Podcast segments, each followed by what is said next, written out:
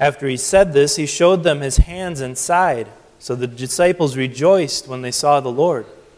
Jesus said to them again, Peace be with you. Just as the Father has sent me, I am sending you.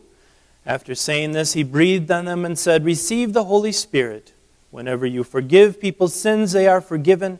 Whenever you do not forgive them, they are not forgiven. But Thomas, one of the twelve, the one called the twin, was not with them when Jesus came. So the other disciples kept telling him, We have seen the Lord.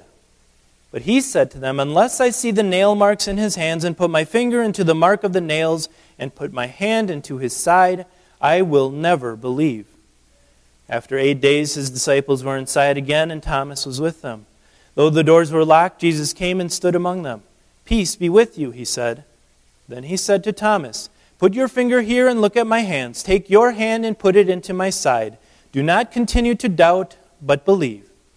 Thomas answered him, My Lord and my God. Jesus said to him, Because you have seen me, you have believed. Blessed are those who have not seen and yet have believed. Jesus, in the presence of his disciples, did many other miraculous signs that are not written in this book. But these are written that you may believe that Jesus is the Christ, the Son of God, and that by believing you may have life in his name. This is the gospel of our Lord. We pray. O Lord, open my lips that my mouth may declare your praise. Amen. Please be seated.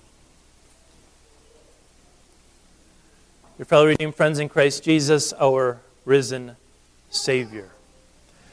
Did those words from John chapter 20 sound familiar to you? If not, they really should these words, this account, because it happens, it occurs exactly seven days after that first Easter, the week after Easter, the, the Sunday we're on right now, are appointed as the gospel lesson each of the three years of our lectionary. And so they're read every single year, three years in a row. You know what the temptation is, then, with a text like this? It's to beat up on poor Thomas, right? To kind of make ourselves feel good by looking down on Thomas. I mean, after all, he was an apostle. He had spent three years with Jesus, and now he doubts that Jesus has done exactly what he promised to do die and then rise again on the third day. He's so stubborn, he, he won't even believe his fellow disciples. He won't even believe by seeing. He insists, I need to put my fingers in those nail holes and put my hand into the side before I will believe. It's so easy. He's such an easy target it's easy to kick him from uh, when he's down, especially from a safe distance of 2,000 years. But today we're not going to do that. Today, what we're going to do is, is try to better understand Thomas. Maybe even see ourselves in him. And then, most importantly, see how Jesus sees him and, and sees us. Over the centuries, the phrase doubting Thomas has become as universal and ubiquitous and common as the phrase social distancing is today. There's a problem with that phrase, though. It's not really accurate. It's giving Thomas more credit than he deserves.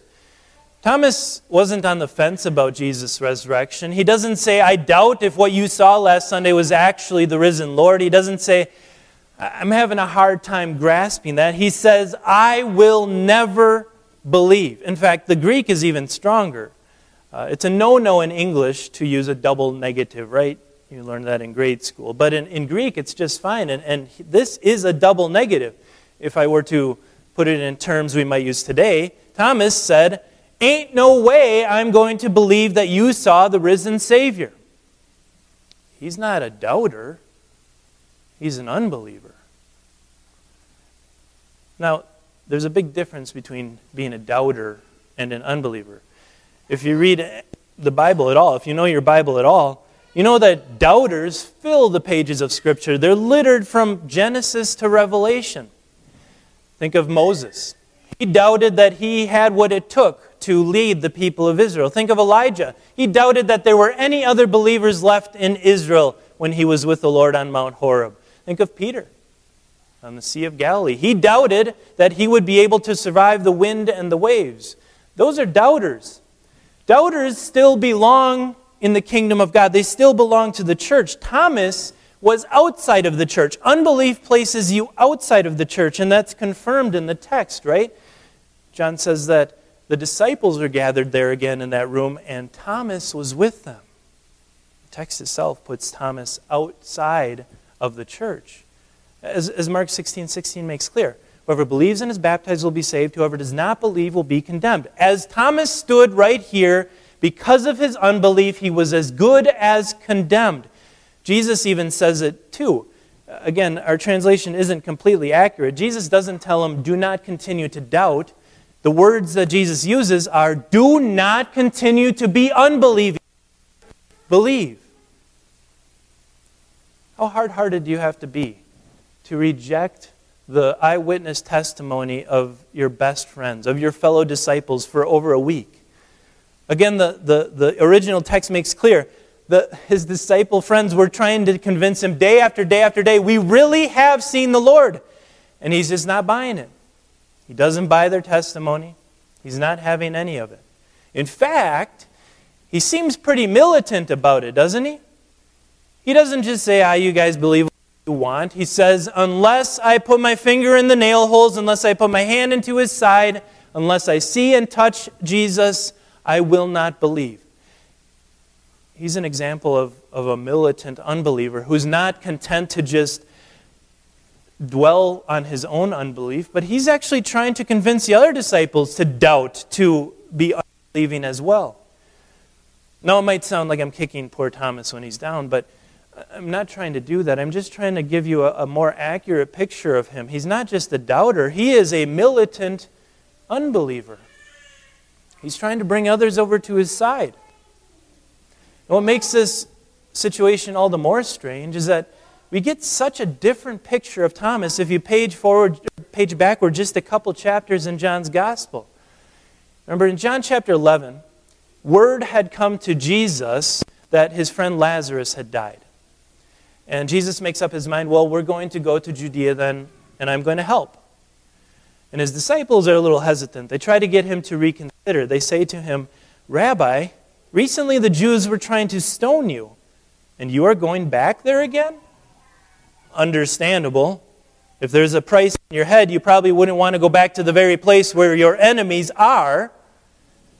But what does Thomas say? Even as the other disciples are afraid, Thomas says boldly, Let's go too, so that we may die with him. That's not doubt. That's not unbelief we see in Thomas then. That's devotion. That's loyalty. That's faithfulness. That's bravery.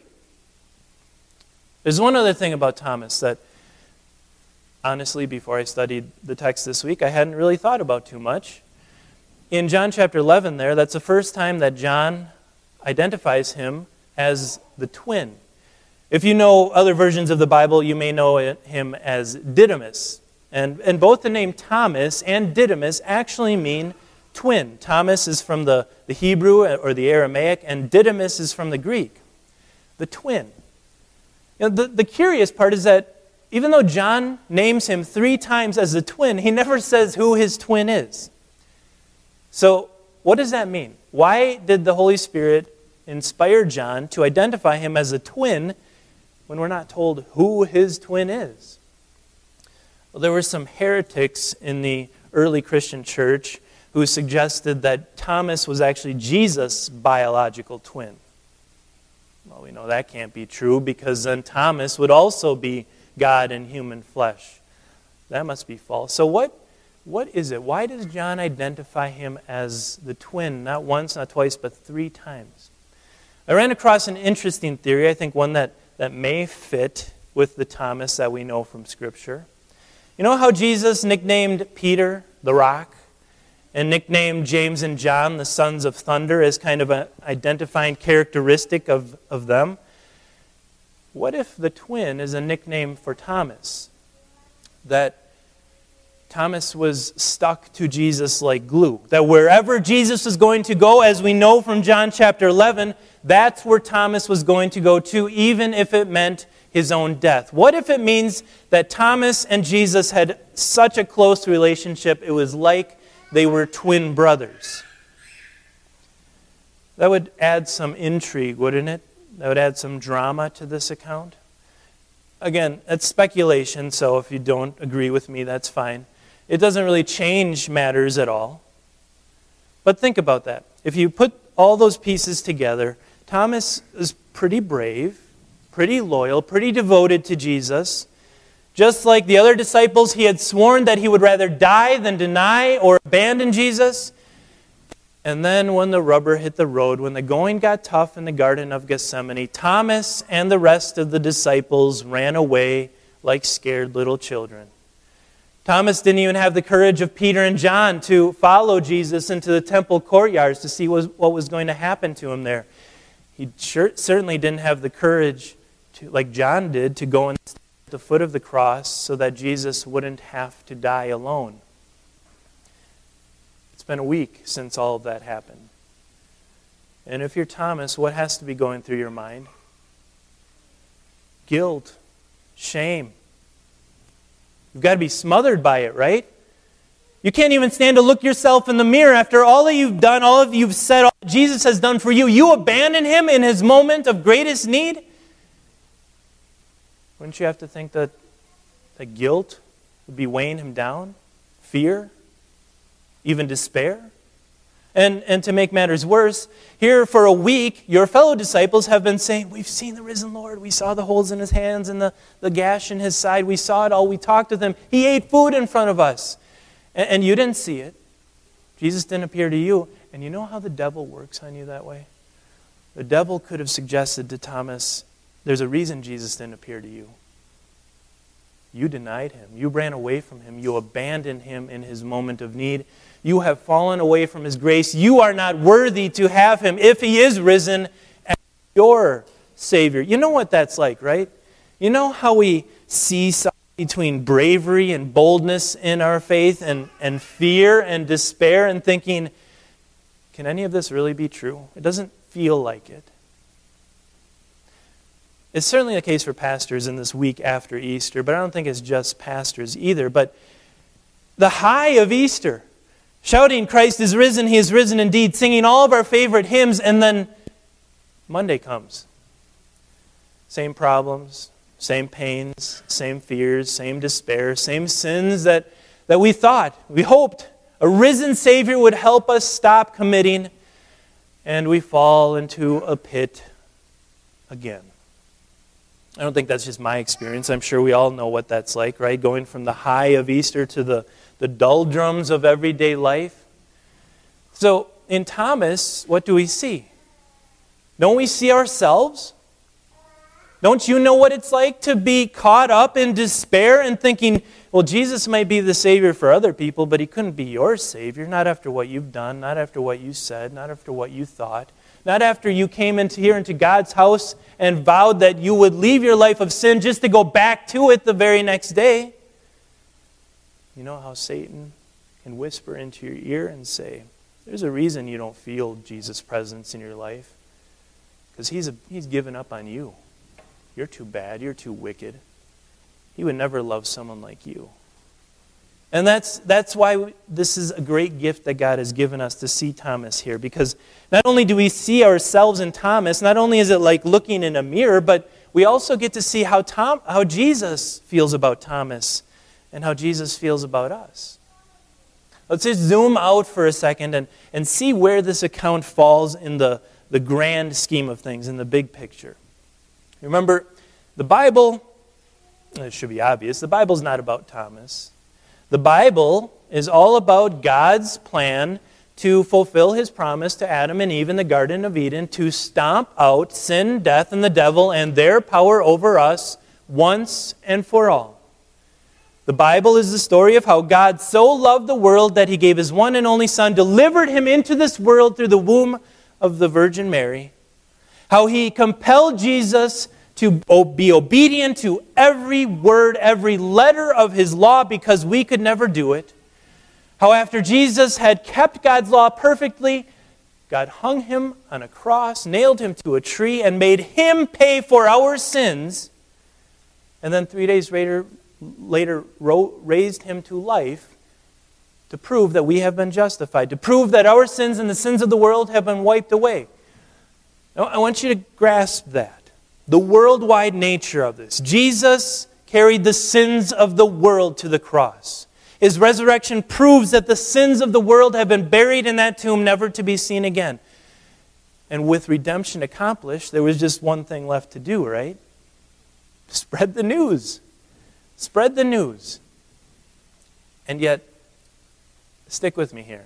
I, I know this is a little off topic, a little bunny trail, but remember last week in our gospel lesson, the angel told the women, Go and tell the disciples, Jesus is going to Galilee ahead of you. Go there and meet him. And what do they do?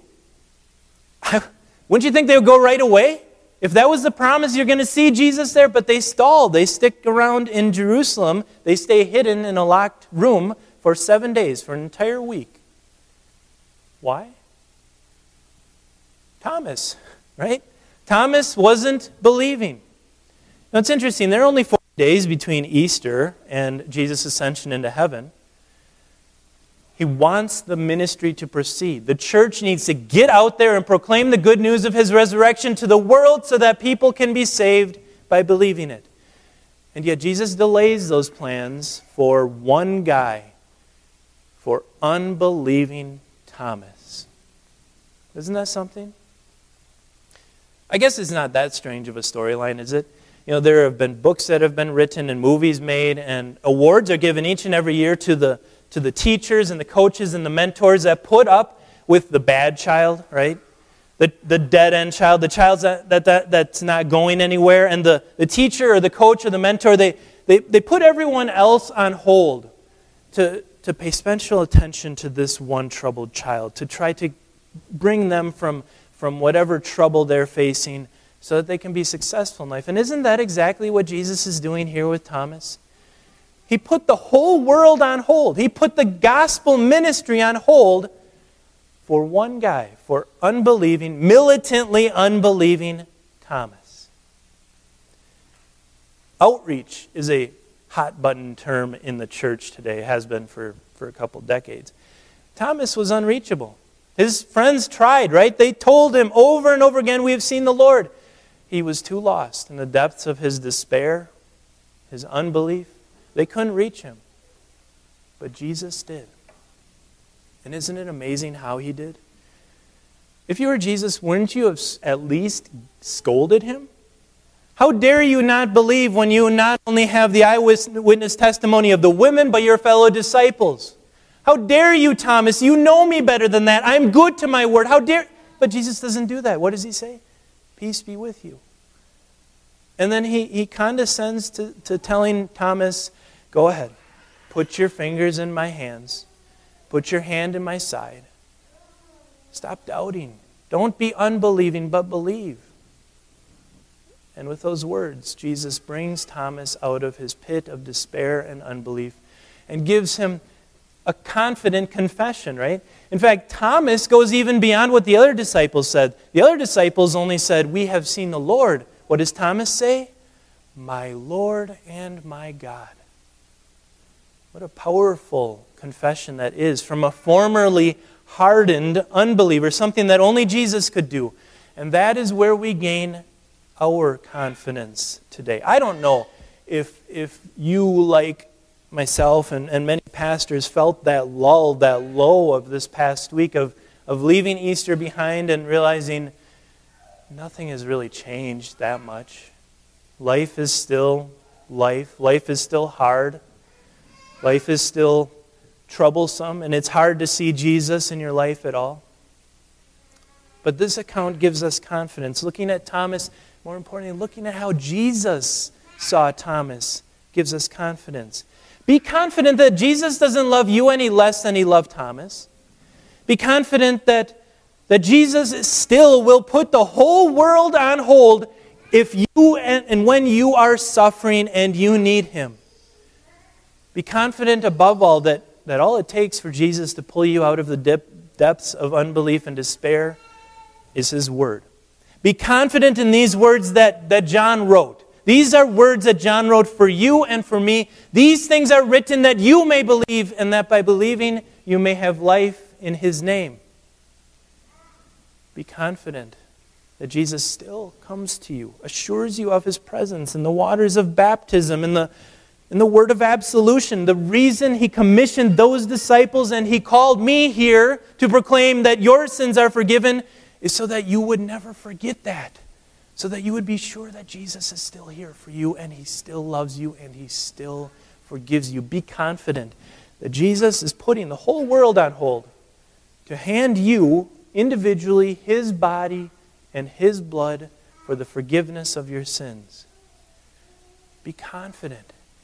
Be confident. Learn confidence from Thomas that it doesn't matter how far you've fallen. It doesn't matter if you can't see Jesus in your life at all. It doesn't matter if you feel totally abandoned. It doesn't matter if you look around at the rest of the world and they seem so happy and you seem so miserable because Jesus hasn't left you behind. You haven't fallen from his love. Thomas is proof of that. He gives us the confidence to say today, when we're seven days after Easter, my Lord and my God. Where would we be without stories like this, right? We would, we would have deceived ourselves into thinking, yeah, those disciples, they're so strong in their faith, and I'm not. They never wavered when the rest of the world seemed to turn against them, and I just don't have that courage. No, we are just like the disciples. We are unbelieving, doubting, loyal one day, disloyal the next people, just like Thomas was. And we have a Savior just like Thomas has.